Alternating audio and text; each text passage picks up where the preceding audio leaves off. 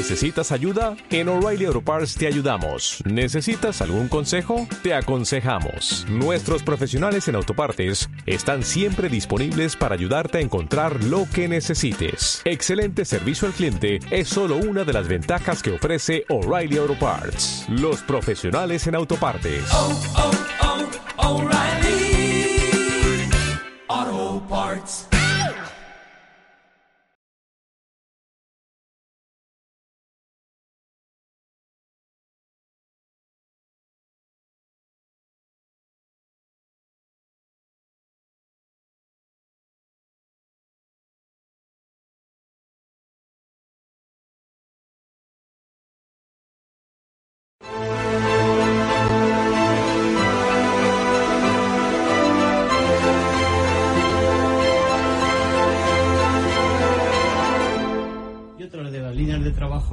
Es también eh, eh, minimizar ese, mm, ese clima contrario a la gestión de crisis por parte del, gobierno.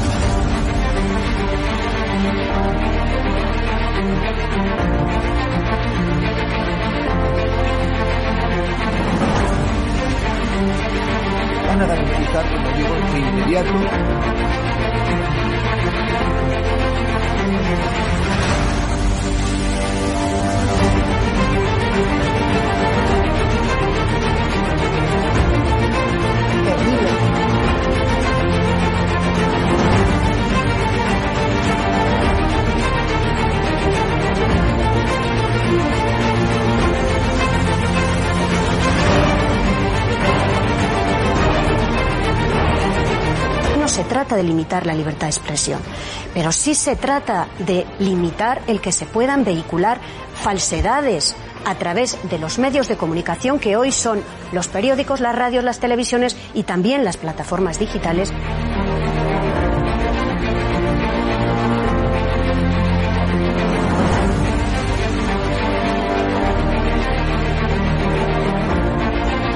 cuando los comunistas han tenido éxito en momentos en momentos de crisis.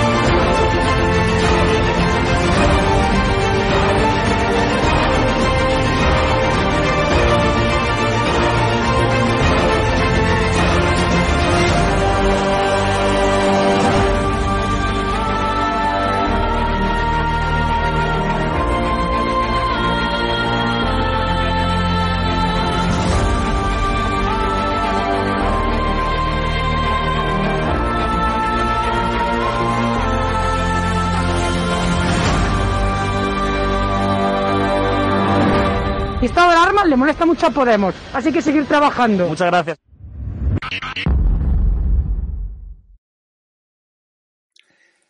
Muy buenas noches, queridos amigos, sean bienvenidos a esta tertulia de estado de alarma. Hoy quienes hacemos este canal estamos muy contentos, muy orgullosos porque el magnífico trabajo que han hecho Javier Negre y Raúl Almurciano en Canarias ha dado sus frutos. Se ha desatado el pánico en Cruz Roja. La ya le iba a llamar ONG, no es una ONG, no nos eh, dejemos de utilizar la neolengua de eh, que nos quiere imponer eh, el gobierno. La tour operadora de inmigrantes ilegales, eso es, en eso se ha quedado Cruz Roja, ha tenido que sacar un tuit para decir que van a investigar las bochornosas imágenes de las voluntarias bailando con los inmigrantes ilegales en plena pandemia y sin ninguna medida de seguridad. Y vamos a conectar con Javier Negre en un rato, que eh, recién llegado de Canarias nos va a contar todo esto en detalle. Ustedes dirán, ¿drama humanitario? Bueno, eso es lo que dicen las televisiones de, del gobierno, los satélites, los lustrabotas, los palmeros mediáticos de Pedro Sánchez y sus socios. No, no, no. Esto no es un drama humanitario, esto es un cachondeo humanitario. Todos hemos visto las imágenes de estado de alarma de los inmigrantes eh, ilegales alojados en los hoteles de lujo. Bueno, eh, Benjamín López nos va a contar que en televisión española no dicen eh, que son hoteles de lujo, dicen que son hoteles de tres estrellas. Bueno, nos quedamos más tranquilos. Es mentira. Lo hemos visto en las imágenes de estado de alarma. Hoy explicaremos todo este negocio porque a Cruz Roja le interesa que vengan cada vez más inmigrantes ilegales, porque ellos cobran por cada uno que viene en cada una de las pateras. Pepe López, el periodista canario, nos ha contado que a los inmigrantes también los están alojando en chalets, en fabulosos chalets, con un catering que cuesta 30.000 euros y un alquiler de 11.000 euros. Se niegan a que les hagan las camas y cuando la comida no les gusta se la tiran a los cuidadores. Ese es el drama humanitario que nos quieren colar. Los sin papeles, vestidos con ropa de marca, portando teléfonos de última generación, se compran patinetes eléctricos, mientras la Cruz Roja les regala cheques nominativos, sí, cheques nominativos que cobran en el Banco Santander y el Estado les da una tarjeta sanitaria en la que pueden ir a las farmacias y llevarse los medicamentos que quieran sin pagar un euro, algo que muy pocos canarios pueden hacer. El Murciano y Javier Negre también han conversado con mujeres que están aterradas y que tienen pánico de salir de sus casas. Cruz Roja, como les decía, hoy es una neolengua que significa algo muy diferente a lo que era. Olvídense de esas sacrificadas enfermeras en la Primera y la Segunda Guerra Mundial. Olvídense de esos voluntarios que salvaban vidas en las catástrofes eh, climáticas, en terremotos, en huracanes, etc. Esto ya no es una ONG, es, insistimos, una tour operadora de inmigrantes ilegales con el todo incluido. Es una máquina de dinero que engrasa la mafia de la inmigración ilegal. Cruz Roja ha tenido que recular, ha tenido que sacar un tuit, ha tenido que decir que va a abrir un expediente para investigar lo que está pasando. Ellos saben muy bien lo que está pasando. Lo saben perfectamente y sino que se los pregunten a sus voluntarias. Bueno, no son voluntarias porque cobran y cobran muy bien por hacer ese trabajo. Reciben 210 millones de euros en donaciones privadas y 500 millones en subvenciones públicas. No me extraña que lo celebren con una fiesta. Una pequeña parte de eso solamente se lo dan, están conchavados con los hoteles de lujo para eh, alojar a estos inmigrantes que llegan en flotas de cayucos. Las pateras, las pateras se trituran para que no queden huella. En la neolengua de, Sánchez eso se llama transición ecológica. ¿Qué es la transición ecológica? Pues desmontarlas por la noche, por la noche, para que los ciudadanos canarios no se vayan a dar cuenta de que les están invadiendo. ¿Habéis visto alguna en, cadena, alguna cadena de televisión el cementerio de pateras que mostró en, hace unas semanas en exclusiva este canal? Con un iPhone, ¿eh? Un iPhone y el del tambor. Ese es todo el equipo que necesitamos para denunciar esto que eh, dicen que es un drama humanitario y en realidad es un millonario negocio. Pues esta es la neolengua que intenta limitar el alcance del pensamiento y estrechar el radio de acción de la mente, como decía un personaje de el 1984 de Orwell. No me extiendo más. Voy a saludar a mis invitados que ya están ahí, tienen unas ganas de, de entrar, como, como los toros de San Fermín al saco. Benjamín López, Carmen Tomás, Eduardo García Serrano, un placer tenerles. Muy buenas noches. Gracias por acompañarme en esta tertulia. Enseguida se nos sumará eh, Javier Negre. Vamos a empezar con el tema, eh, con el tema de Bildu, porque efectivamente ha habido, eh, bueno, Bildu ha reconocido en la tribuna del Congreso que los presos de ETA forman parte del pacto con Sánchez. A Espirúa ha admitido que sean eh, dado pasos desde Moncloa en política penitenciaria como uno de los objetivos del acuerdo. Como si no lo supiéramos. Es decir, acaban de trasladar a Letarra Cantauri, que mandó asesinar a Miguel Ángel Blanco y ordenó el secuestro de Ortega Lara, y lo han trasladado a la misma prisión de Logroño, donde era funcionario Ortega Lara. Le ha dado un infarto. Bueno, seguro que Sánchez le hace llegar su mensaje de pronta recuperación en, breve. Vamos a escuchar a Mercha Espirúa, la portavoz de Bildu, hoy en el Congreso. Buenas tardes, Archaldeón. Únicamente haremos esta intervención y con ella daremos por defendidas todas las enmiendas de mi grupo. Una intervención que voy a centrar en el apoyo que hoy daremos a estos presupuestos. Hace un año, en la sesión de investidura, anunciábamos desde aquí, desde esta misma tribuna, que Euskal Herria Bildu permitiría la investidura del señor Sánchez y la conformación de este gobierno de coalición. Y lo hacíamos para abrir una ventana de oportunidad, para abrir la puerta a avanzar en los tres objetivos de la izquierda soberanista vasca defender y ampliar los derechos sociales, laborales y económicos de la gente, avanzar en la plurinacionalidad del Estado, impulsando el diálogo y el reconocimiento como mecanismos para la solución del conflicto político entre Euskal Herria y el Estado español, y transitar hacia una política penitenciaria que deje atrás la excepcionalidad, avanzando así en la construcción de la paz, la convivencia y la normalización. Bueno, vamos a ver eh, lo que ellos entienden por eh, paz y convivencia. Ahora vamos a hablar precisamente sobre los homenajes que le están haciendo a, los etarras. Eso será lo que ellos entienden por paz. Carmen Tomás, eh, como si no supiéramos que estaban negociando el acercamiento de presos. Ya no sé cuánto, cuánto llevan y llevan apenas un año, un año en el gobierno. Bueno, eh, estos, esta gentuza tiene una ventaja y es que ellos no, no, engañan. O sea, ellos van por de, por de frente, dicen lo que han pactado, dicen lo que quieren, dicen que van a aprobar los presupuestos a cambio de todo lo que Sánchez les ha ofrecido. eso es una ventaja. ¿eh? Eh, ahora, tienen eh, una desvergüenza porque ir al homenaje eh, que se le hizo a Ernest Lluch cuando el día anterior habían estado jaleando a un asesino en serie, es que no entiendo el estómago de Sánchez, o sea, el estómago de Iglesias me lo imagino, pero el de Sánchez, de verdad, o sea, ¿qué estarán pensando tantos socialistas que de, esta, de esta actitud asquerosa de Sánchez que es capaz de cualquier cosa por estar en la Moncloa, ¿no? Ahora, estos tíos, pues ellos dicen lo que, lo que, lo que, lo que Sánchez les ha prometido. Acercamiento de presos, eh, ir ganando terreno para su, para su independencia eh, y cosas que no sabemos, porque luego al PNV eh, la salida de, los soldados, que eso es evidente, la salida del ejército, es esto de Loyola es un primer paso para acabar diciendo, bueno, es que como a donde nos, los tenemos que llevar, eso es un desastre, pues al final no los llevarán a ningún sitio y se irán del País Vasco. Entonces, ya te digo, o sea, es el plan, el plan que ellos tienen, que es muy claro y ellos van a lo suyo. Y el problema es que se han topado con dos sinvergüenzas que le están dando lo que piden. Vamos a ver hasta dónde llegan. Bueno, vamos a seguir con esto porque ellos siguen eh, a lo suyo. Eh, han rendido homenaje en Hernani a Letarra, que mató al sargento Miguel Ángel Ayón en, en 1996 en Córdoba. ¿Quién era este sujeto al que han recibido como un héroe? Eh? Pues este sujeto es Asier Ormazábal, salió de prisión tras una condena de 352 años, de los que apenas ha cumplido 16 mató a Miguel Ángel Ayón, lo mató eh, con un explosivo y también había sido condenado a 50 años de prisión por un asesinato que cometió en 1995 contra eh, una oficina del DNI donde también asesinaron a un policía, a Rafael Leiva, le asesinaron a tiros y su compañero Domingo Durán quedó gravemente herido. Vamos a ver las imágenes de el homenaje, esto que ellos llaman eh, seguramente en la neolengua La Paz, pues este es el homenaje que le dieron en Hernani a Letarra, al asesino.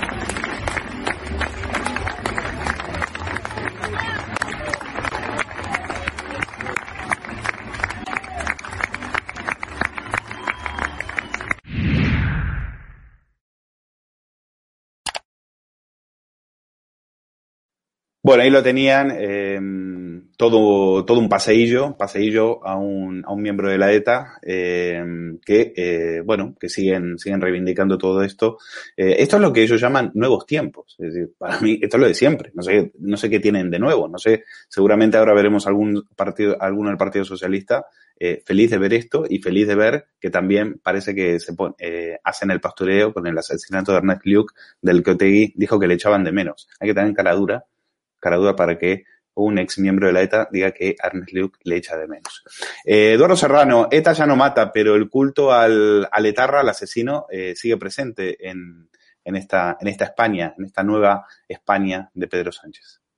Bueno, y como, acaba de decir eh, hoy mismo el eh, principal valido de la organización terrorista ETA en el gobierno, que es eh, Pablo Iglesias, esto es un triunfo de la democracia. Es un triunfo de la democracia. Así lo ha dicho, literalmente. ¿eh? todo esto que estamos viviendo es un triunfo respecto de ETA, claro, y con ETA es un triunfo de la democracia. El delito de eh, enaltecimiento del terrorismo, que que yo sepa sigue en vigor, pues sencillamente no se aplica no se aplica para no tocarle las gónadas eh, ni al PNV, ni a Bildu, ni, ni por supuesto a ETA, ¿eh? porque los necesitamos para aprobar los presupuestos y para seguir pernoctando en la Moncloa.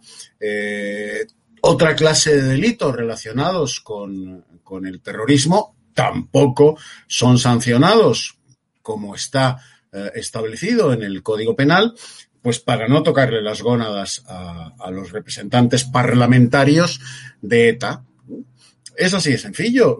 Hoy eh, Otegui ha dicho que el siguiente paso es convocar un referéndum eh, por la independencia, tal y como hicieron los catalanes el 1 de octubre, los separatistas catalanes, el 1 de octubre de eh, 2017 en, en esa región española ¿eh? y ha puesto de manifiesto que la convocatoria de ese referéndum fue absolutamente ejemplar y que eso es lo que van a hacer después de dar eh, el sí de los asesinos a, a, los presupuestos generales del Estado. Luego está pactado, está pactado con Pablo Iglesias y con Pedro Sánchez, el que en breve veamos la convocatoria de un referéndum en, en Vascongadas por la independencia de Vascongadas. Y a todo esto, a todo esto, los socialistas siguen diciendo que Bildu no es ETA. Y si no es ETA, eh, Bildu, ¿por qué eh, es eh, la teta nutricia de los presos de ETA encarcelados por perpetrar mmm, unos crímenes espantosos? Y si no es ETA, Eduardo, si no es ETA, ¿por qué Pedro Sánchez le da el pésame a Bildu por, el, por la muerte, por el suicidio de un etarra? Claro, es que, eh, vamos a ver, es que encima nos toman a todos por gilipollas.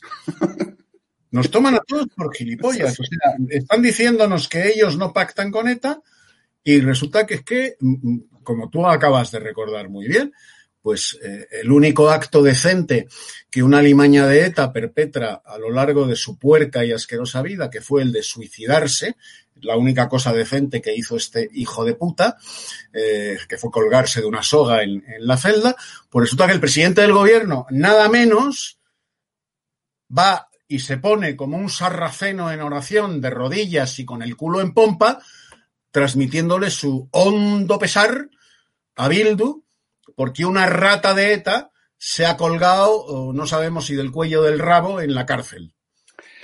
Bueno, vamos a, va, eh, vamos a escuchar a Espinosa de los Monteros porque esta semana han empezado esta semana el debate en los presupuestos. Vamos a tener debate en el Congreso durante toda esta semana y Espinosa de los Monteros está convencido de los eh, perjudiciales que van a resultar estos presupuestos manchados con la sangre de las víctimas. ¿eh? No nos olvidemos.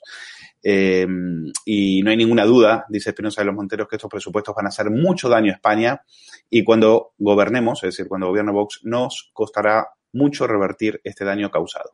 Escuchemos a Espinosa. Porque a diferencia de lo que hace Italia o Francia o Alemania o Portugal, es decir, implementar bajadas fiscales para aliviar la carga de las empresas, el gobierno ha subido todos los impuestos que puede. Y donde no puede, ha pactado con aliados separatistas la forma de hacerlo, como se demuestra cuando el señor Rufián admite que va a subir los impuestos de otras comunidades. Y todo porque cuando lo que urgía era concentrar el gasto público en salvar y aliviar a una España que se desangra, estos presupuestos se centran en salvar a los políticos y la agenda ideológica que permite al señor Sánchez continuar en el poder. El título 1 el título 1 consagra al gobierno de los 22 ministerios. Al parecer no han encontrado ustedes ningún gasto superfluo del que prescindir para orientar el gasto hacia las partidas más importantes. Al revés, han subido el gasto en todos y cada uno de los programas y ministerios, y especialmente, como no, en los ministerios destinados a pagar sus facturas políticas y sufragar su agenda ideológica. Señorías, el peor gobierno posible, en el peor momento posible, ha elaborado también, lógicamente, los peores presupuestos posibles. Por eso, Benjamín López, los peores presupuestos posibles. Bueno, eh, serán los peores, pero a ellos les vienen eh, les viene muy bien. A Bildu le- es el pago, el precio es, entre, entre otras cosas, es soltar, eh, acercar a los presos a las, a las cárceles. Eso para Bildu es que no tiene precio. Bueno, vamos a ver, es que el que crea que Bildu no le ha puesto precio al apoyo a los presupuestos, sinceramente, pues necesita, necesita hacérselo mirar, ¿no? Es evidente y, es completamente cierto que Bildu pide y exige un precio. Y lo peor, lo pide y lo exige porque sabe que hay alguien que está dispuesto a pagárselo, ¿no? La duda es hasta dónde es capaz de llegar Sánchez. Ya cada vez nos sorprende más, ¿no? Es cada vez eh, capaz de ceder más espacio, de atravesar más líneas rojas sí que no podemos descartar absolutamente nada con él. Pero claro, es que nos estamos preguntando aquí, bueno, es que Bildu es ETA, Bildu no es desde- como dicen los socialistas.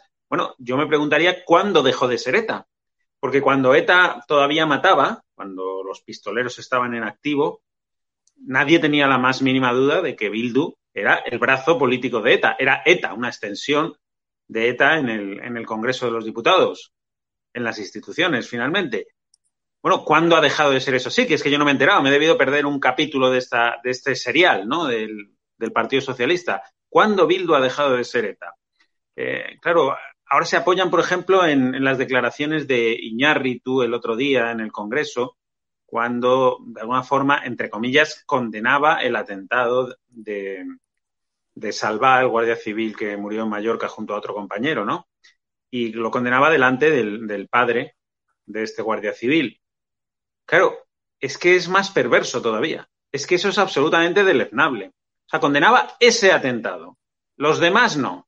Es decir, ese fue un error, como decía eh, Otegui con Hipercor, aquello fue un error, llegó a decir, ¿no? El atentado de Hipercor. Es decir, los 800 y pico muertos de más no han sido un error. Es que, claro, es que es verdaderamente perverso el tema, ¿no? Es verdaderamente vomitivo. Otegui estaba en la playa cuando sucedió lo de Hipercore. Otegui estaba en la playa cuando sucedió lo de Hipercore. Muy, muy, muy preocupado Claro, claro. por ese error, no estaba, ¿eh?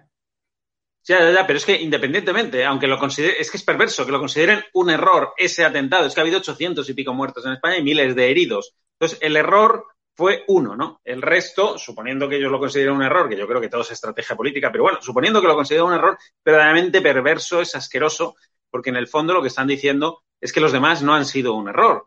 Y es que así lo consideran. Esa es la, la auténtica realidad de Bildu, ¿no?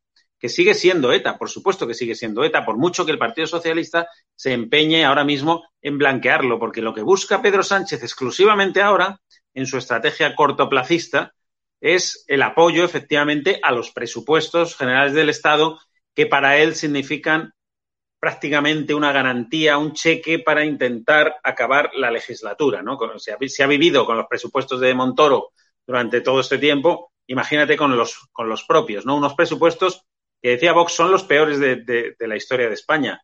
Evidentemente que son los peores de la historia de España. Son sobre todo los más irreales, ¿no? Yo todavía tengo, no sé si ingenuidad, pero tengo alguna esperanza de, que- de que en Europa frenen un poco esta locura, ¿no? Porque son unos presupuestos que son el cuento de la lechera en cuanto a ingresos, sobre todo, no en cuanto a gastos, porque el gasto lo van a hacer, ese gasto público disparatado, pero en base a un cálculo de, de ingresos que es absolutamente irreal. Un crecimiento económico previsto para el 2021 por el que nadie apuesta, ni siquiera las previsiones más optimistas de, algún, eh, de, alguna institución internacional o, nacional se acercan a las previsiones del gobierno que casi dan un nueve y pico, si no me equivoco, por ciento de crecimiento del año que viene y que están hechas además sin tener en cuenta los efectos de esta segunda ola, ¿no? De la pandemia, que ha obligado, bueno, obligado, no obligado, que ha eh, hecho que determinadas comunidades autónomas tomen la decisión de cerrar eh, la hostelería, de cerrar hoteles, de prácticamente cerrar el comercio, porque al final los, las restricciones de aforo, etcétera, etcétera, suponen un aldabonazo también tremendo para, para el comercio tradicional en general. Esos efectos ni siquiera están calculados en estos presupuestos, que son un verdadero delirio. Sinceramente, la única esperanza aquí es que Europa diga, oiga, venga, vaya usted con el cuento de la lechera a otra parte, hágame unas cuentas que se sostengan, porque esto todo es papel mojado. Papel mojado y papel sangriento, ¿no? Porque lleva el, el apoyo de Bildu, se ponga el Partido Socialista como se ponga. Ahora toda la maquinaria de Moncloa, toda la maquinaria mediática que apoya al gobierno está empeñada en hacernos creer que estos de Bildu son grandes demócratas que miran por el interés de España. Bildu, ya lo han dicho claramente, vienen a destruir España, vienen a derribar el sistema y han visto la debilidad de un, de un presidente que es capaz de cualquier cosa para mantenerse en el poder y la quieren aprovechar. Exactamente, vienen a tumbar el régimen, por más que después eh, Sánchez tenga que me- enviarles un comunicado a los varones del PSOE diciéndoles que él no ha pactado nada con Bildu. Pero si es la propia Aspirúa, su propia portavoz, la que ha dicho efectivamente hemos pactado acercar a los presos. Bueno, eh, no sé si esto después lo van a, a sacar como fake news, las palabras de Sánchez, el comunicado de Sánchez al PSOE en, en neutral, a la espera de que sabemos de que no lo van a hacer, pues se lo contamos nosotros. Eh, José Luis Rodríguez Zapatero, otro, este es el gran causante, este es el responsable, uno de los mayores responsables de que a Et- eh, ETA, es decir, eh, los herederos de la ETA, Bildu, estén en las instituciones. Este es el que pactó, eh, y así lo atestiguan las, eh, lo atestiguaron las actas que le incautaron al etarra Thierry, en la cual una de las, de lo que, una de las cosas que había pactado con ETA era la legitimación, la legalización de su brazo político. Dicho y hecho. Diez años después, aquí está, más de diez años después, aquí estamos sufriendo precisamente los pactos de este, de este personaje que ahora se pasea, se pavonea en televisión española, dice que le tranquiliza mucho que las críticas que se puedan hacer los presupuestos es eh, que los vota Bildu y considera que, bueno, que esto engrandece la memoria de la democracia. Esto, es decir, pactar con los herederos de los asesinos, los que no han condenado la violencia, los que se, eh, los de Otegui, el que se pase, el que dice en televisión española también que él eh, lo que hicieron fue eh, todo el daño que ellos tenían derecho a causar, pues en televisión española diciendo que esto engrandece a la democracia. que me parece importante, pero, en fin, acabo de, expresar mi convicción sobre qué es la democracia y cuál es uno de los valores más importantes de la democracia. La democracia es generosidad. La democracia es generosidad. Para afrontar, superar, recuperar cualquier situación de grave conflicto político. Y, por tanto, con el respeto a lo que el gobierno haga, las medidas de generosidad que se puedan adoptar, que se deliberen en ese sentido, sin prejuzgarlas, desde luego contarán con mi, con mi apoyo decidido, porque en toda mi experiencia política, en toda mi experiencia política he visto que los conflictos más difíciles nunca se solucionan eh, manteniendo las posturas más inflexibles, que los conflictos más difíciles siempre se solucionan con inteligencia, aproximación, acercamiento y muchas veces generosidad. Vamos con la última pregunta que es de nuestros espectadores. Eh, Carmen, ah, Zapatero hablando de generosidad y hablando de su experiencia política. Yo recuerdo, en la experiencia política de Zapatero, lo que yo recuerdo es que después de un atentado en el cual murieron dos personas en la T4, él dijo que no iba a negociar con la ETA. Y a las 24 horas le mintió a los españoles y 24 horas después se puso a seguir negociando con él para lograr precisamente lo que ahora estamos viviendo. Tú te acuerdas muy bien de aquello. Bueno, y, y, y mientras estaba firmando el pacto antiterrorista, mientras estaba mandando a Guiguren a negociar con los etarras. Pero este personaje que nos, que nos trajo la, la, la peor crisis que hasta ese momento económica habíamos vivido, que le tuvieron que llamar de Europa, de China, de Estados Unidos, que, que, que dónde vas, que qué estás haciendo, que dejó más de tres millones de parados, una deuda infinita, que, que nos ha costado, nos costó salir, eh, vamos, llantos, sacrificios y de todo, que dijo que se iba a contar nubes. Yo no sé si se ha quedado así de tanto contarlas o realmente es que era así y ya venía de fábrica y daba igual si contaba nubes o no. O sea, este personaje que se ha convertido en el amigo de todo lo peor que hay por el mundo, que va avalando a Maduro, que va a, que ha viajado, ¿cuántas veces dijo? 28, 30, yo qué sé.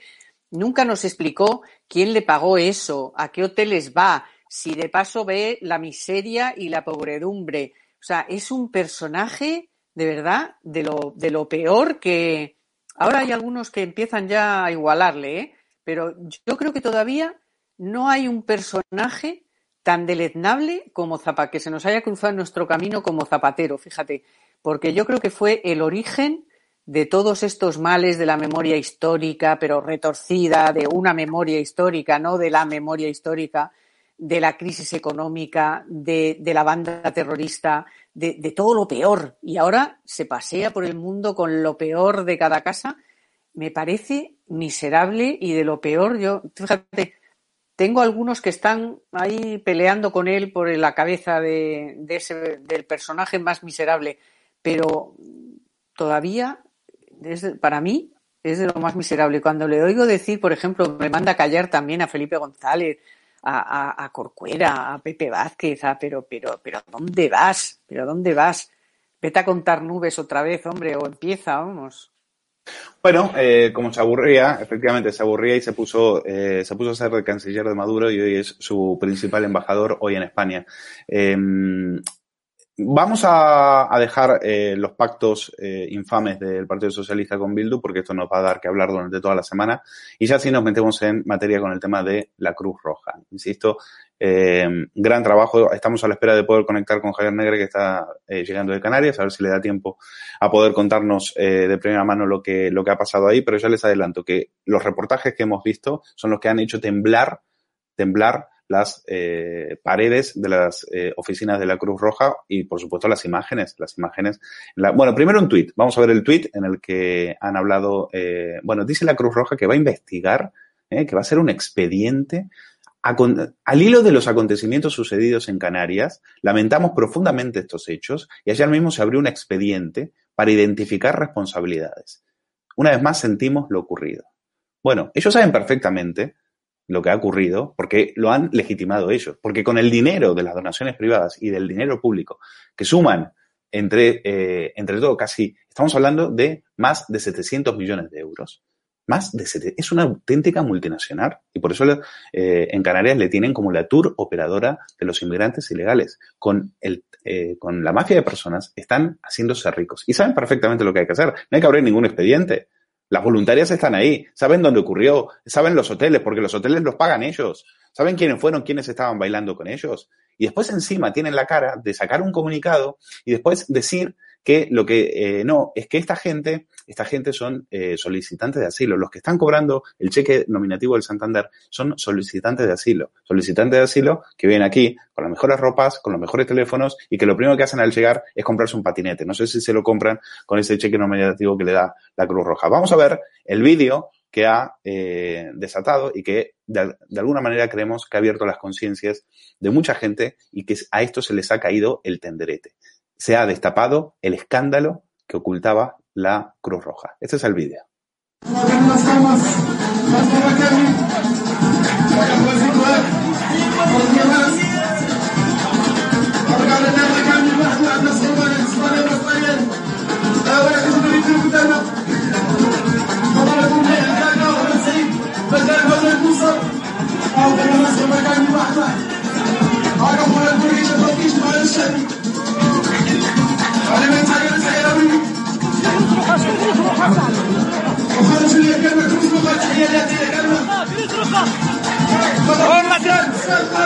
عبد الرحيم ربي لا ما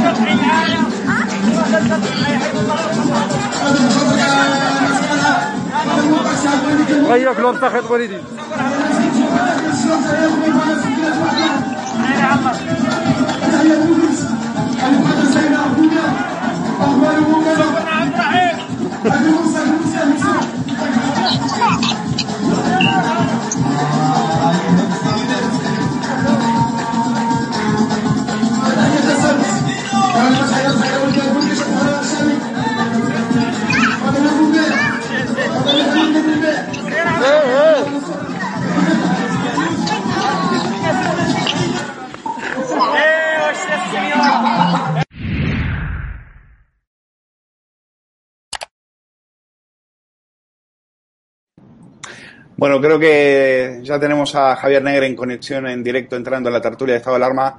Javier, eh, ¿cómo estás? Eh, pues mira, enhorabuena por los reportajes que, haber, que habéis hecho.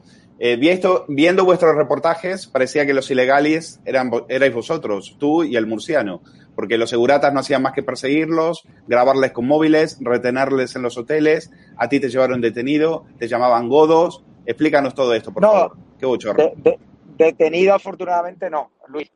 Pero la Cruz Roja era lo que quería, que yo, por informar, por ir a proteger a este matrimonio belga, que no sé si ha habido las imágenes de cómo un cabecilla de la Cruz Roja Tenéis las imágenes, ¿no, eh, Luis? Las va- las vamos a ver, eh, eh, la- las vemos ahora. Eh, la si quieres darle, darle introducción.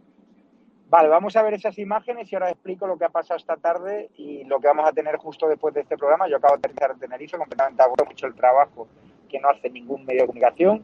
Ir al terreno, desmontar el negocio de la inmigración irregular, no solo en Gran Canaria, sino también en Tenerife. Nos estamos ganando el cariño del público que entiende cómo estas imágenes lamentables de empleados de la Cruz Roja bailando con inmigrantes irregulares que vienen con sus iPhones, que vienen con su ropa de marca, que acosan e intimidan por orden de empleados de la Cruz Roja una pobre pareja belga que se ha gastado sus ahorros, más de 240.000 euros, en un piso de lujo y que ahora ven cómo estos inmigrantes irregulares lo asa- les acosan y cómo los vigilantes de la Cruz Roja dicen que protegen más a los inmigrantes irregulares porque son porque les paga la Cruz Roja. En cambio, estos señores que pagan la comunidad más de 240 euros al mes no tienen ningún derecho. La Cruz Roja es la que regula el acceso de entrada y salida a este tipo de, de residenciales y vemos como otros turistas pues llegan a Tenerife engañados, se meten en hoteles, pagan por adelantado tres meses, como les entrevistamos ayer, y a las semanas le meten en esta tour operadora que se llama la Cruz Roja un montón de inmigrantes irregulares, claro, y ya pues no pueden hacer nada. Lo que tienen seguro estos turistas, estos propietarios que quieren salir de Tenerife cuanto antes, aunque claro, ahora sí ven la propiedad, pues de 12, 40 mil le darían 80 mil. Vamos a ver esas imágenes de cómo los acosaron, porque además vamos a tener al matrimonio belga en directo a las 11 menos cuarto de la noche, con Pepe López también desde Canarias, con Raúl que ha hecho un vídeo demoledor, porque la Cruz Roja, a raíz de nuestras investigaciones, a raíz de contar cómo uno de sus empleados animaba a hacer lo siguiente, pues ha dicho va a iniciar un expediente para identificar a este tipo y a otros golfos que están haciendo un flaco favor a Cruz Roja, que parece ser que ha tenido que tener un aluvión, una salida masiva de clientes, porque para mí la Cruz Roja es una empresa, no es una ONG, es un negocio. Esto de la inmigración irregular están recibiendo muchísima pasta del gobierno y esos empresarios hoteleros que, que acogen a los inmigrantes irregulares haciendo un daño a la marca turística de Canarias terrible. Vamos a ver las imágenes y las comentamos. Vamos a verlo. Ahora te pide, te pide.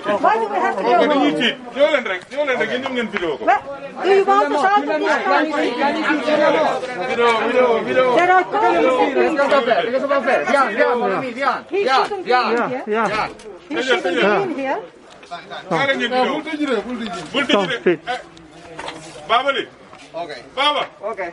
Voy a llamar a la policía. Parce que bien.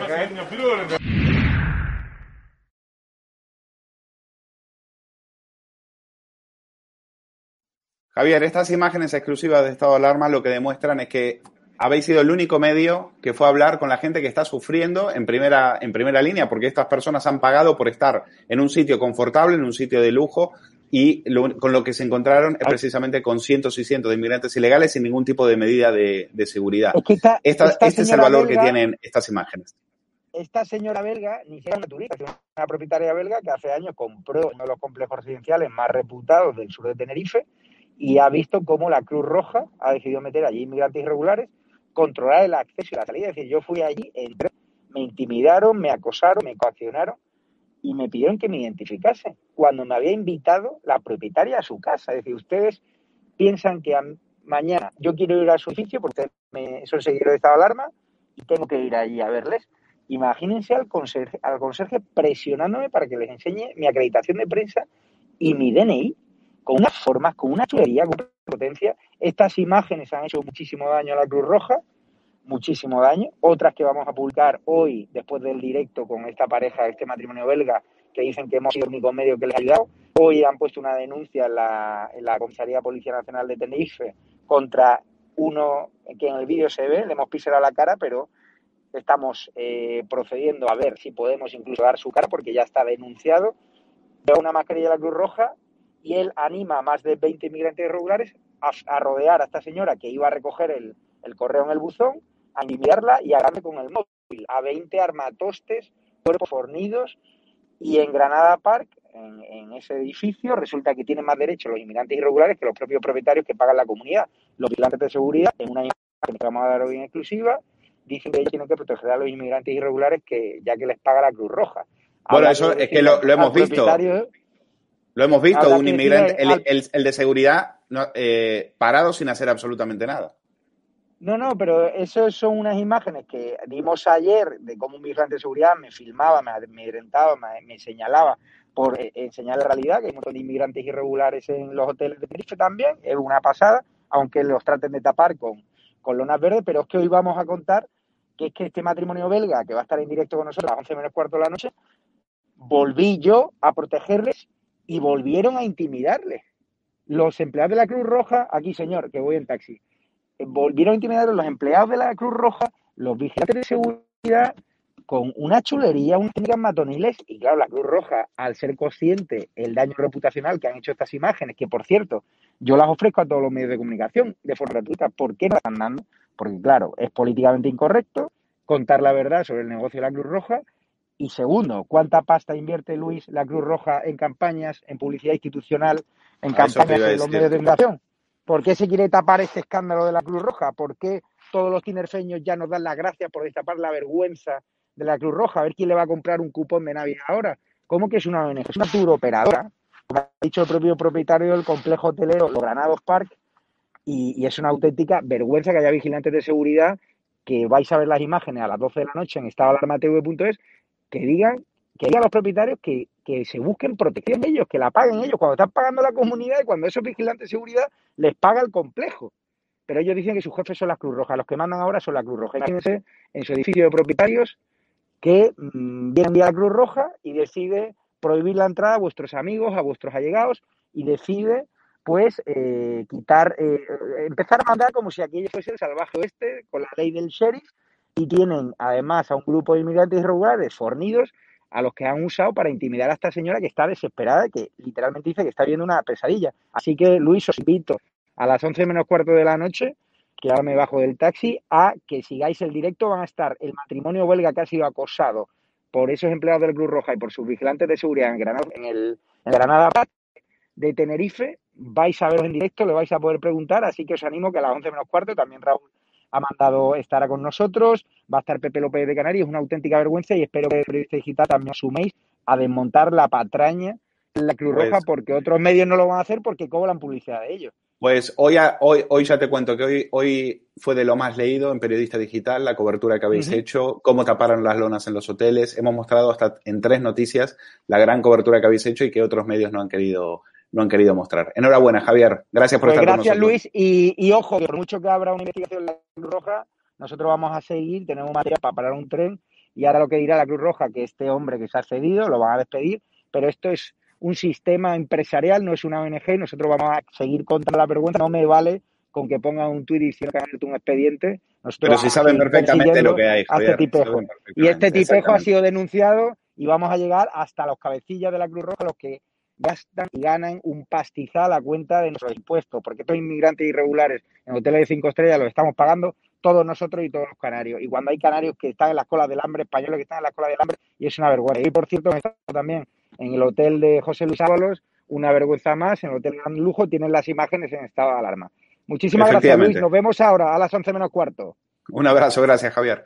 Bueno, esa es la cobertura que acaba Javier eh, Negra acaba de llegar de, de Canarias y insistimos, hay que ver eh, los reportajes porque este matrimonio belga, de hecho, había llamado a otros medios de comunicación para denunciar lo que está, el calvario que estaban sufriendo, el infierno que estaban viviendo en, en, en esa residencia, eh, en ese complejo y ninguno, por supuesto, ninguno quería aparecer. Las cámaras de Canarias TV aparece para filmar, pero a los de Vox, que eran ellos los que estaban ahí montando, eh, montando un pollo, no para mostrar el, infierno que están viviendo los canarios. Eduardo García Serrano, eh, me gustaría saber eh, tu opinión porque estas imágenes son, eh, bueno, son la, la, viva muestra de que no quieren que se sepa. Es decir, todo esto, todo esto, todo este negocio se les ha destapado por fin, por fin se les ha caído el tenderete y, y no quieren que se sepa, pero me temo que ya va a ser demasiado tarde. Por más expediente que abran, me parece que ya a partir de ahora lo que tendrán que abrir es una carpeta para dar explicaciones, no para abrir expedientes. No quieren que se sepa porque es eh, absolutamente agraviante eh, para eh, los ciudadanos del país receptor. Hemos llegado a esta situación porque la injusticia la hemos envuelto de solidaridad. Sea, esa palabra que tiene poderes taumatúrgicos en la sociedad de hoy, solidaridad, bueno, pues eh, envuelve convenientemente eh, actos manifiestamente injustos que se hacen pasar por actos solidarios y este es el resultado. Es absolutamente injusto que decenas de miles de inmigrantes ilegales entren atropellando las fronteras por tierra y por mar de un país, entren en ese país atropellando sus fronteras. Esto es absolutamente injusto, pero es solidario. Es absolutamente injusto llevarlos a hoteles de lujo, de tres, cuatro, cinco estrellas, las que sean, me da lo mismo. Es absolutamente injusto, pero es solidario. Es absolutamente injusto meterles dinero uh, público en el bolsillo, darles nada más desembarcar del cayuco de la patera una tarjeta de la sanidad pública española, otorgarles todos los derechos y todos los servicios sociales por los que no han cotizado ni cotizarán, porque toda esta gente no tiene más que un destino, el vagabundeo parasitario. Ese es el único destino que tienen todos ellos, el vagabundeo parasitario en el seno de España. Bueno, eso es absolutamente injusto, pero lo envolvemos con el canto a la solidaridad, oh palabra taumatúrgica, milagrosa palabra que convierte un acto manifiestamente injusto y agraviante para el español de infantería que paga sus impuestos, que tiene que cotizar para recibir eh, los servicios sociales eh, del Estado, pero como es solidario, pues tienes a todos los papanatas de España aplaudiendo esto y a todos los papanatas de la solidaridad de la política española aplaudiendo, cubriendo esto. Porque es solidario. Oiga, ¿es justo? No, ¿verdad? No es justo. Luego no puede ser solidario. Es agraviante. Es agraviante. Pero claro, como los conceptos aquí los manejamos como zapatero, democracia es generosidad, tócate de los tres el más largo. O sea, democracia, democracia es lo que a este señor se le pasa por el forro del escroto en un momento determinado. Justo es lo que es solidario, aunque esa solidaridad sea una trampa, sea una estafa, sea un atraco y sea un expolio al pueblo español. Y cuando estos estén dedicados al vagabundeo parasitario, que es su único destino laboral, entre comillas, posible, pues de repente aparecerá una alcaldesa como Ada Colau a decirles, por solidaridad, que el negocio absolutamente ilegal que tienen en las calles de Barcelona vendiendo copias ilegales por solidaridad de marcas comerciales sin pagar impuestos sin cotizar ni un céntimo de euro, invitándoles a que se sindiquen, a que hagan un sindicato de manteros, gente que está ilegalmente en el país, que vende productos ilegales y que además lo vende ilegalmente en la calle, haciéndole una competencia injusta, pero eso sí muy solidaria, a los comerciantes que tienen a la espalda o enfrente y que pagan sus impuestos religiosamente. Pero como todo esto es muy solidario y este país es un país de papanatas, que en cuanto les pronuncias esa palabra taumatúrgica, solidaridad, se ponen a llorar, se ponen a llorar, pues aplaudamos y entonces bailamos con ellos, como Bueno. las puntas del bote que hemos visto ¿eh? las tontas del bote que hemos visto de la Cruz Roja bailando bachata, salsa o lo que fuere con, con estos mm, inmigrantes ilegales que hace 72 horas que han entrado ilegalmente en España. Ilegalmente, injustamente. Pero es muy solidario recibirlos, alojarlos y saquear el bolsillo de los españoles para que tengan ellos, como dicen los norteamericanos, pocket money dinero de bolsillo para ponerse hasta las trancas de lo que puedan. Eso no les va a faltar, no, que los españoles no se preocupen, que de eso no, les va a faltar. Eh, vamos a ver las imágenes porque finalmente en Canarias, eh, eh, eh, los canarios empiezan a, despertar y a protestar y a ver que están siendo invadidos, que ese paraíso turístico se está convirtiendo en una nueva Lampedusa, en un, en un nuevo campo de, de refugiados. Eh, el gobierno ya saben que Ábalos y Marlasca, bueno, eh, eh, Ábalos y Escribá estuvieron por ahí. Eh, rápido se sacaron una fotito, Escribá se subió al avión, Ábalos se quedó en, en un hotel también, en un hotel de lujo con su familia, y, aquí paz y aquí y después Gloria. Hay que contar también que se ha descubierto que las empresas que se dedican a desmontar las pateras, esto lo contaba Raúl Almurciano, eh, se les paga con contratos menores para que no se vean en los presupuestos. En las fachadas de los hoteles las cubren con plásticos verdes para que no se vean a los huéspedes, para que, no se, para que los canarios no se den cuenta de que eh, les están invadiendo. ¿Y qué pasa con las PCR? Dirán ustedes, porque nosotros vamos a pasar unas navidades bien guardaditos y sin poder ver a nuestros seres queridos. Bueno, cientos de PCR para estos inmigrantes ilegales, mientras los policías canarios, por ejemplo, no tienen. Las tienen que pagar de sus bolsillos. Y el radar, ¿se acuerdan el radar que está puesto a alarma, ese que no funciona? ¿Eh? El diario El Mundo, hello, El Mundo, ¿eh? que lo sacó estado de alarma un mes antes. Eh, bueno, un pisapapeles de 6 millones de euros. ¿eh? Por esa zona, por la zona que tenía que controlar el radar, la entrada de heroína ha aumentado un 100%. Casualidades, ¿no? Vamos a ver eh, de a los canarios protestando.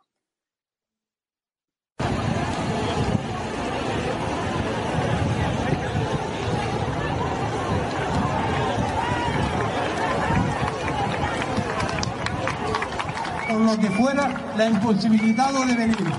Nosotros sabemos que ellos están con nosotros. Así que felicidades y un fuerte aplauso para todos ellos. Unidos, jamás será vencido. Morán, unidos, jamás será vencido. Morán, unidos, jamás será vencido. Todas las personas que están en los apartamentos, por favor, con la cerrando ojos.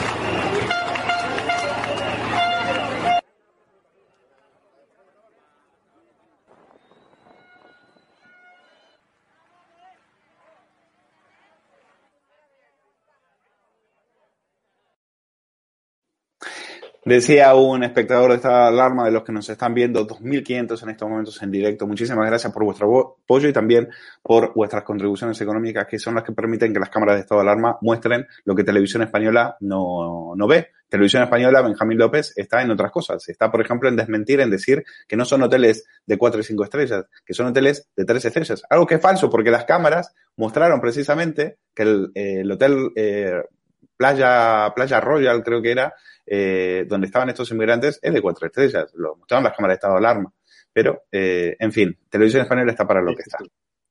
Es verdaderamente irrisorio esto, Luis, esto lo que, lo está pasando, ¿no? Televisión Española tiene en su web de noticias, tiene una sección que se llama Verifica Radio Televisión Española. En vez de dedicarse a verificar las afirmaciones de Pedro Sánchez en sus aló presidente de cada fin de semana, pues se dedica a censurar eh, tweets, por ejemplo, de los usuarios de la, de la red social Twitter, ¿no? Y así dedicaba, fíjate, ¿eh? lo, lo voy a leer porque creo que merece la pena.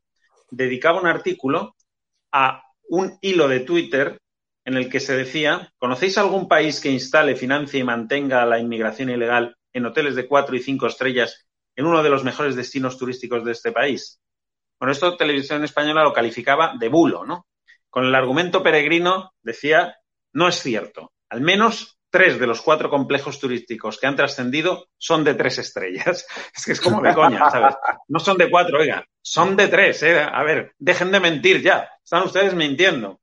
Pero es que luego, para más INRI, en la propia información esta de Verifica Televisión Española, eh, hablan ellos mismos, reconocen al final que efectivamente uno de los cuatro centros que ha, de los cuatro que han trascendido, que son 15, entre 15 y 17 eh, centros turísticos donde están alojados todos los inmigrantes, bueno, pues de los cuatro que según ellos han trascendido, uno de ellos de 1.200 plazas es de cuatro estrellas. Hombre, es que esto es de verdad que es todo de coña, ¿no? Pero fíjate que es que eh, eh, nos reímos por no llorar, porque en realidad es un poquito más para llorar, ¿no? Cuando nos están diciendo que oiga, que qué es esto de, irse de fiesta, que qué es esto de celebrar la Navidad con tu familia. Vemos esas imágenes de los hoteles de Canarias con las voluntarias de Cruz Roja bailando y en plena fiesta.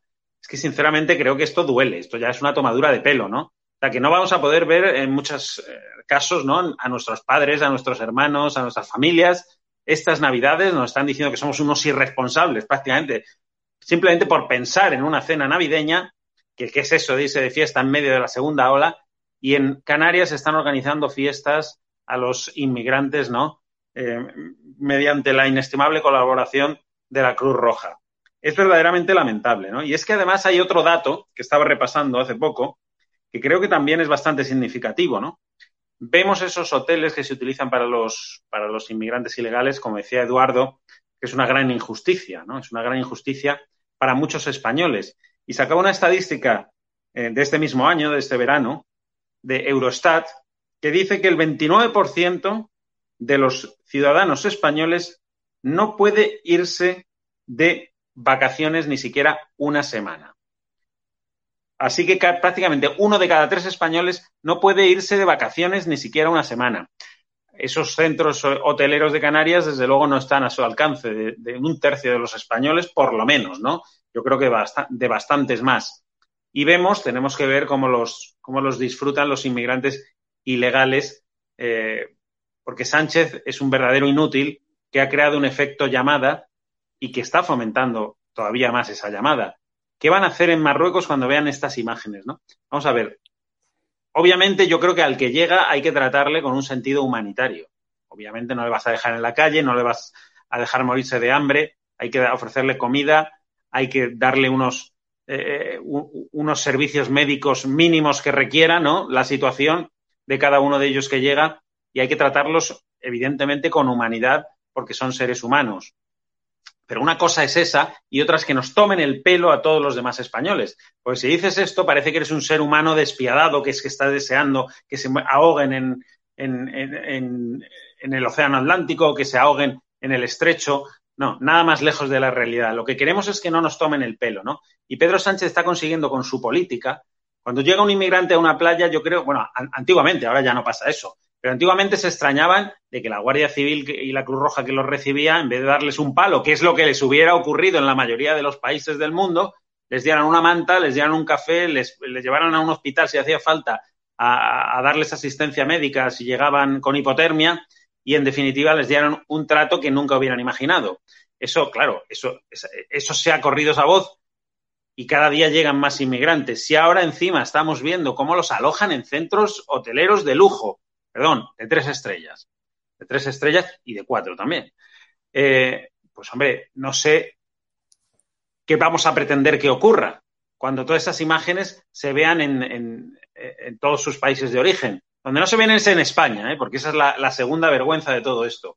Esas imágenes, esas imágenes de la manifestación que tú ponías ahora mismo, Luis, esas imágenes no se han visto en la mayoría de los medios de comunicación de España. No, Parece yo te cuento. Y en Canarias mira. es una, una hora menos, había pasado ya la hora del informativo, ¿no? Cuando se celebró la, la manifestación allí. Es una auténtica, es una auténtica vergüenza todo esto que está ocurriendo y una tomadura de pelo para muchos españoles. Para Mira, todos. yo, yo he visto la, eh, la, conexión que hicieron en televisión española, la que hizo Mónica López, la, la, que le, la, que le ponía alfombra roja a Zapatero, y se limitaron a conectar con un tío que se llama Chema Santana, que era un tío del CEAR, que es una de, de los chiringuitos estos que se lo llevan crudo, eh, CEAR, eh, comisión, la, Comisión para el Refugiado, ACNUR, bueno, todos estos 70 millones de euros al año para eh, precisamente esto. Y el tío, por supuesto, hablando de drama humanitario, haciendo casi de corresponsal de televisión española. Por supuesto que no ibas a ver ni los hoteles ni nada, porque como tú ya lo has explicado, ellos dicen que no, que no están en hoteles. Pues eh, como aquí no nos creemos ni nos tragamos estas trolas, pues las denunciamos. Carmen Tomás, quiero preguntarte porque el Partido Socialista no hace mucho decía Mira, sí, que quiero decía eh, que necesitábamos 250.000 inmigrantes para pagar las pensiones. Tú como economista me imagino que tendrás Sí. algo, algo que decir al Bueno, respecto, ¿no? y, y, y millones, decía Escribá, que necesitábamos, millones. Yo que quiero decir antes una cosa. Eh, estando de acuerdo con lo que acaban de decir mis compañeros de que esto es una injusticia, que esto es una tomadura de pelo, que esto es una estafa, que Eduardo lo eh, revestía todo de que lo revisten todo, ¿no? De solidaridad, que por cierto, como nos dice un espectador, ahora ya la solidaridad se ha convertido en la resiliencia. Así que eh, ahora este es el nuevo, el nuevo modelo. Entonces yo me pregunto, sea solidaridad o sea resiliencia, si son tan eh, caritativos, si son tan solidarios, si son tan resilientes, ¿cómo es posible que toda esta bomba eh, periodística se haya producido cuando eh, empezamos a ver a 2.600 personas tiradas en el suelo eh, varios días allí. Llevaban, decía el ministro que nos mintió que no llevaban más de 72 horas, mentira. Luego los policías decían que había cientos y cientos que llevaban muchos días. Vale, entonces, como salta la bomba, eh, los mandan, eh, hay otros en hoteles, de acuerdo, eh, ahora los meten en unas carpas.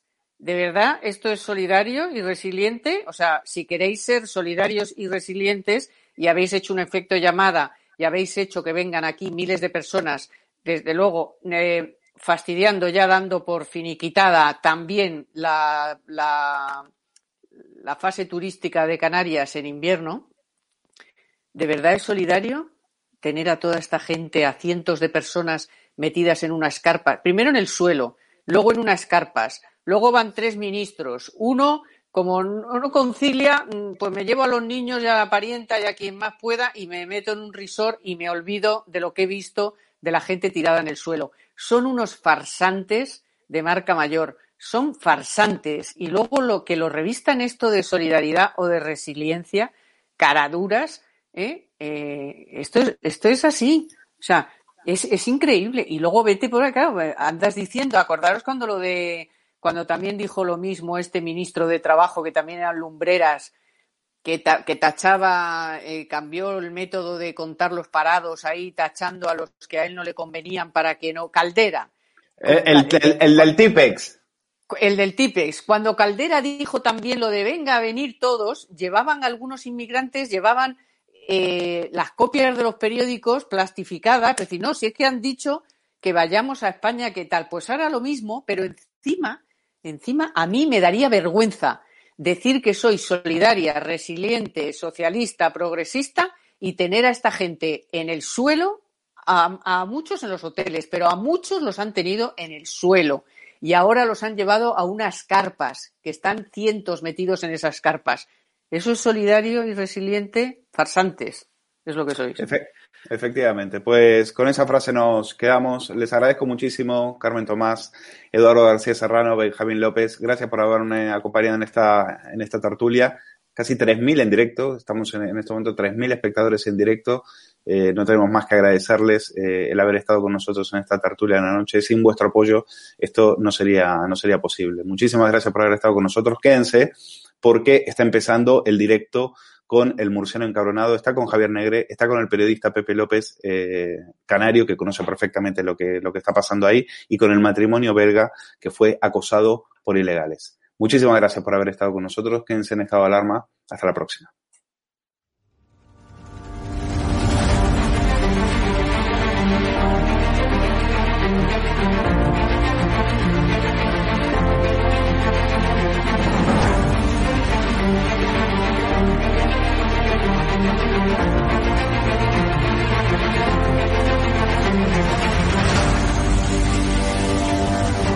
...863 consultas a- eh, que han venido a, a través de- del canal de estado de alarma y de ellas pues ha habido un porcentaje muy muy alto que, que son clientes nuestros ya.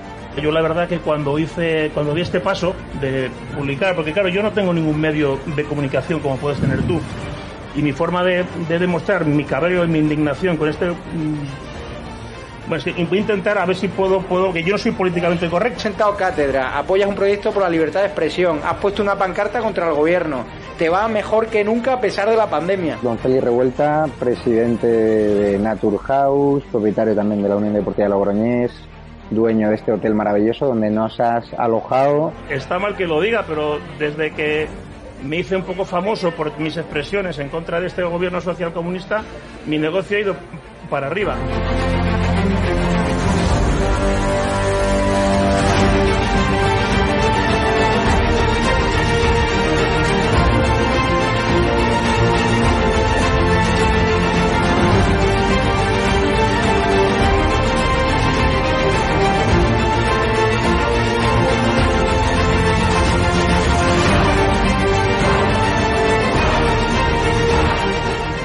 Necesitamos empresarios valientes como tú que quieran dar a conocer sus productos y que quieran, a su vez, defender la libertad con un proyecto como estado de alarma, el mejor lugar para anunciar tus productos o servicios. No hemos tenido ningún problema desde que estamos en estado de alarma, ni por estado de alarma, y ha sido totalmente beneficioso. Se lo agradezco de corazón porque hacen falta más empresarios como usted que apuesten por proyectos socialistas, por la libertad de expresión y por alojar por la libertad Es a que- personas con No, no, independencia de su ideología. Es que aquí puede venir quien quiera. Apóyanos porque merecerá la pena y juntos llegaremos muy lejos.